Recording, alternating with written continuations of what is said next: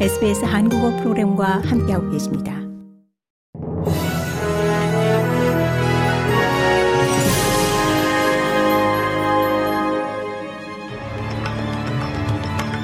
(12월 22일) 금요일 오후에 SBS 한국어 뉴스 간추린 주요 소식입니다.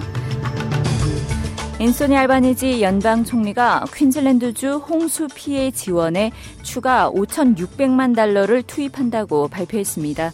이 중 2,500만 달러는 농업 종사자에게 또 다른 2,500만 달러는 소규모 사업체와 비영리 기구에 지원됩니다. 100만 달러는 9개의 지방 카운슬 지역의 청소 비용 지원금으로 이 나머지 500만 달러는 관광업체 지원에 사용됩니다. 퀸즐랜드주 최북단의 35개 지역사회가 여전히 고립 상태며 이 주말 동안 케이프 요크 외딴 지역인 코아니야마 마을은 대규모 홍수 발생에 대비하고 있습니다.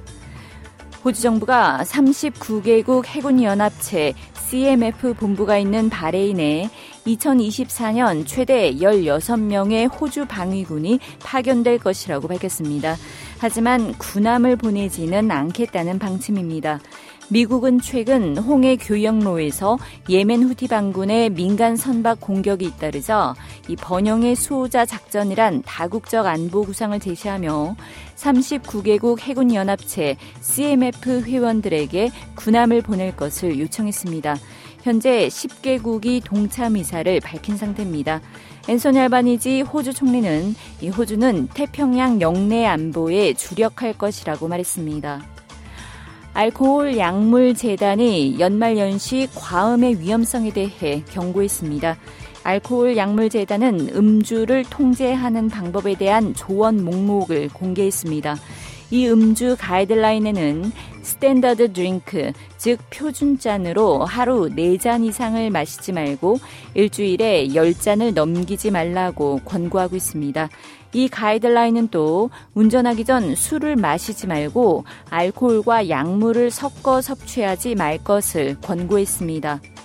고국에서는 한동훈 비대위 체제가 공식화되면서 한 전 장관과 함께 집권 여당을 이끌 비대위원회 면면에도 관심이 쏠리고 있습니다. 가장 큰 관심은 새 지도부에 누가 포함될지입니다. 한 전 장관은 비대위원장 자격으로 지명직 비대위원 6명을 임명할 수 있습니다. 기존 주류 세력 대거 교체가 불가피할 것이란 전망이 나오는 가운데 당내에서는 기대와 우려가 교차하는 분위기입니다.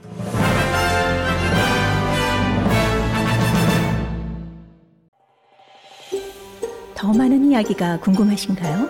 Apple Podcast, Google Podcast, Spotify 또는 여러분의 podcast를 통해 만나보세요.